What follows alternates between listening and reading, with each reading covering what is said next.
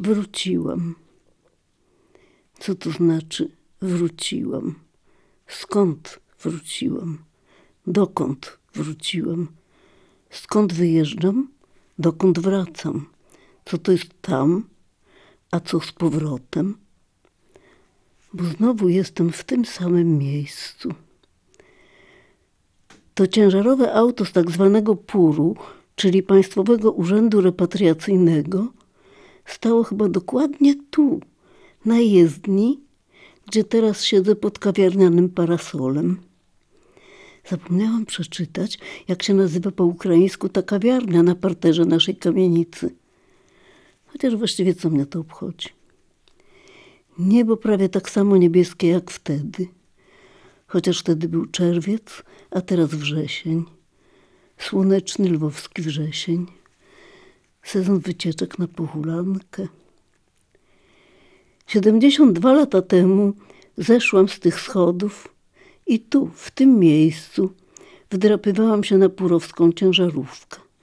Mościłam się na naszych bagażach tyłem do kierunku jazdy.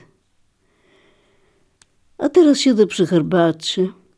Po mojej prawej stronie pani Małgorzata, młoda koleżanka z radia, która przyjechała służbowo współrealizować już po raz trzeci z kolei program Dni Kultury Dolnego Śląska na ziemi lwowskiej. Uczestnicy właśnie instalują na rynku swoje stoiska.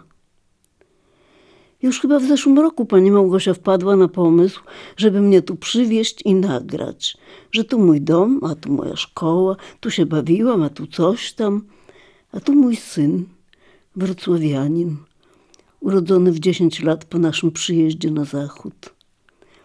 Właśnie siedzi naprzeciw pani Małgorzaty po mojej lewej stronie. Z trudem się wyrwał od swoich zajęć, bo akurat jest w trakcie pracy nad dwoma projektami dla Stronia Śląskiego i dla kątów wrocławskich, jako że parę miesięcy temu wygrał tam dwa konkursy architektoniczne. A w ogóle jest pierwszy raz w Lwowie, bo jakoś się nie złożyło. Teraz zaprosił mnie Urząd Marszałkowski wespół z radiem jako pokazowego dinozaura razem z osobą towarzyszącą, bo w moim wieku już mi to przysługuje, więc mi towarzyszy i opiekuje się mną. Ja tu już byłam nieraz pod tym domem, ale raz jeden odważyłam się tylko wejść na schody i uciekłam, kiedy gdzieś na górze trzasnęły drzwi. Pani Małgosia nie ma tych obciążeń. Nic dziwnego, młoda, urodzona w Boguszowie Gortach, czyli w Sudetach, na Dolnym Śląsku, rodzice z centralnej Polski, nie zna tych tu niuansów, skąd ma wiedzieć. Nawet chciała, żebyśmy weszli do naszego mieszkania, ale remontują pół drugiego piętra, wszystko pozamykane. Szkoda, że nie można wejść na ganek, popatrzeć z góry na podwórko na sąsiednią kamienicę, tam gdzie było to gniazdko wróbli, dokąd kiedyś uciekł mi mój czyżyk. Czyżyku, czyżyku, ptaszku maleńki, przypomniało mi się nagle. Czyś widział, czyś słyszał, jak to ludzie sieją mak. Oto tak, oto tak, tak bym chciała posłuchać dźwięku stóp na tych starych, na pewno tych samych deskach, wysuszonych słońcem, wydeptanych, wybieganych, które niosły odgłos kroków mamy, kiedy wracała z pracy, niepokojące tupoty nieproszonych gości, nasłuchiwanie w nocy ze strachem, czy po nas nie idą, Niezapomniane kroki matki i ciotki pani Wandy Weinzoft, kiedy mama pojechała do Warszawy odwieźć jej córeczkę Alkę i została aresztowana. Sapogi tego Sowieta, który odebrał mamie paszport. Podchody siwowłosej babuszki, która przychodziła kupować nasze meble. Codzienne truchtanie Edika z nagabywaniem. Hagda ujeżdżajesz? Niestety drzwi na ganek zabite deską. Ale co tam ganek? Przed nami plac dominikański. Nazywa się teraz muzealny. Otwarte szeroko drzwi kościoła, nad portalem ten sam jak zawsze napis Soli Deo Honor et Gloria. Samemu Bogu, jedynie Bogu, cześć i chwała. Pierwsze wielkie litery, które w życiu poznałam, zadzierając głowę. Na szarym murze lśniące złotem o zachodzie słońca. Pierwsze litery mojego alfabetu. Pierwszy tekst łaciński, który wrył mi się w oczy, zanim zrozumiałam, co znaczy. Zresztą prawie połowa słów była mi znana. Gloria in excelsis Deo śpiewałam, zanim nauczyłam się porządnie mówić. Ten napis przetrwał wszystkie wojny i okupacje. Nie zdarto go na niemieckie armaty, nie zdjęto z nadsowieckiego magazynu soli i z nad Muzeum Historii Religii i Ateizmu, którym był, i z nad grekokatolickiej cerkwi świętej Eucharystii, cerkwi, którą teraz jest. Więc drzwi szeroko otwarte i tłumy turystów przewalają się tam i z powrotem, jak w jakimś włoskim filmie. Wchodzą, wychodzą, wchodzą, wychodzą. Co to jest? Nigdy tego nie było. Jakaś dziewczyna fotografuje się, kręcąc piruety w rozkloszowanej białej sukience. Nawet ładnie to wygląda. Bryła kościoła gra tu dla niej teatralną scenografię.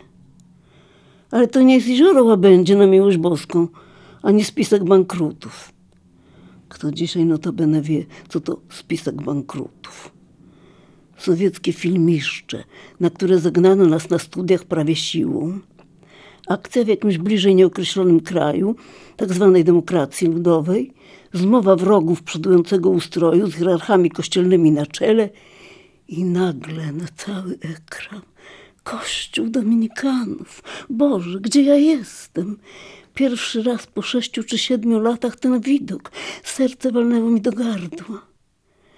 Na tle potężnej kolumny kazanie wygłasza jakiś zasuszony biskup z twarzą pomiętą od zmarszczek, a z kącika jego ust ścieka ku brodzie stróżka śliny.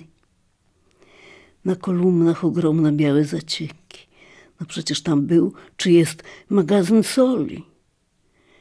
Jeszcze chwila i obraz się zmienia. Nie mogę już usiedzieć, ale nie ma do kogo się zwrócić. Obok mnie Magda z Leszkiem, oboje lwowianie, moi rówieśnicy.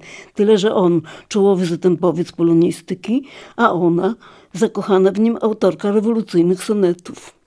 Madziu, mówi do niej przy kolacji jej mama, pani docent wrocławskiej neurologii. Madziu, myśmy w Lwowie mieli dom i auto. A Madzia na to, no i dobrze, że nie macie, bo już żeście się zrobili takie mieszczuchy, że wstyd. Więc idę jeszcze dwa razy na ten spisek bankrutów, żeby zobaczyć kościół dominikanów. To jest dla mnie pierwszy znak, że to miejsce naprawdę istnieje ale w tajemnicy przed Magdą i Leszkiem. Z nią nie ma co o tym gadać, a jego się po prostu okropnie boję.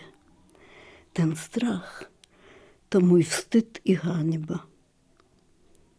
To ze strachu przed Leszkiem zapisałam się na studiach do ZMP.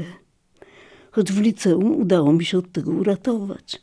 Dzięki mądrej radzie księdza Zienkiewicza, naszego gimnazjalnego prefekta. Ty im powiedz, że ty jesteś wolny człowiek i nie znosisz nad sobą żadnej władzy. No i powiedziałam, i włos mi z głowy nie spadł, tylko gęby pootwierali ze zdumienia, że można w ogóle coś takiego wyartykułować. A potem zabrakło mi odwagi, bo mi dobrej rady zabrakło. Z mojej winy, bo mnie zapraszał do siebie ksiądz Zienkiewicz na wygnanie swoje do żegania, a ja mu nawet nie odpisałam, niewdzięcznica. Potem się będę z tego kajać na łamach niedzieli, po prawie czterdziestu latach. Wstyd. A przed ojcem Sylwestrem jaki wstyd. Cieszę się, że się dostałaś na polonistykę, pisał do mnie z wygnania ksiądz Zienkiewicz, ale boję się trochę, żeby dialektyka, w cudzysłowie, nie podcięła ci skrzydeł. Boże, jakich skrzydeł. Ja już wtedy nie miałam żadnych skrzydeł. Pani była taka zastrachana. Powiedział mi trzydzieści lat po studiach profesor Władysław Florian. Sprawił mi tę wielką przykrość. mimo że wcale nie miał takiej intencji, jestem tego pewna. On mnie po prostu tak zapamiętał.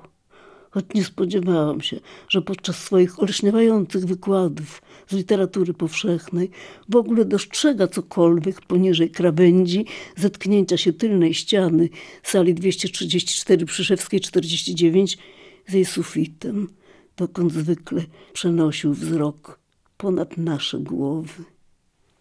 Osiemnastoletnia smarkateria długo dojrzewaliśmy do zrozumienia tego, co im, tym czterdziestolatkom, naszym profesorom, których wtedy oczywiście uważaliśmy za starców, Bąkowi, Florianowi, Mikulskiemu, zabrała wojna i komuna.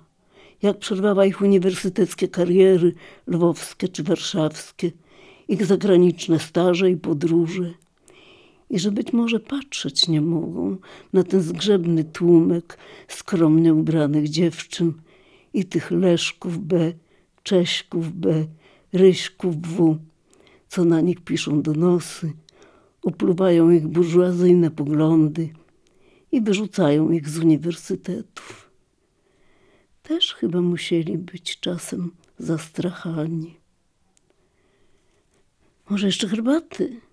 Pyta mnie pani Małgorzata, która chyba nie może się doczekać, żebym ja znowu zaczęła opowiadać jakieś historie, które nadawałyby się jej do mikrofonu. Zamiast ciągłych zamyśleń i ucieczek do przodu i w tył. A dla mnie niezwykły był już wczorajszy wieczór. Pierwszy wieczór w Lwowie. To zaczęło dużo wcześniej. Kiedy tylko nasz autokar ruszył z miejsca startu we Wrocławiu, przyskoczył do mnie młody kolega, dziennikarz, który też jechał do Lwowa na reportaż. Pani Mario, czy to jest dla pani podróż sentymentalna? Masz, babo Placek. Odkąd dwa i pół wieku temu Lorenz Stern wydał swoją antypowieść Podróż sentymentalna przez Francję i Włochy, stworzył dla wszystkich późniejszych piszących poręczny wytrych, bon mot żurnaliści.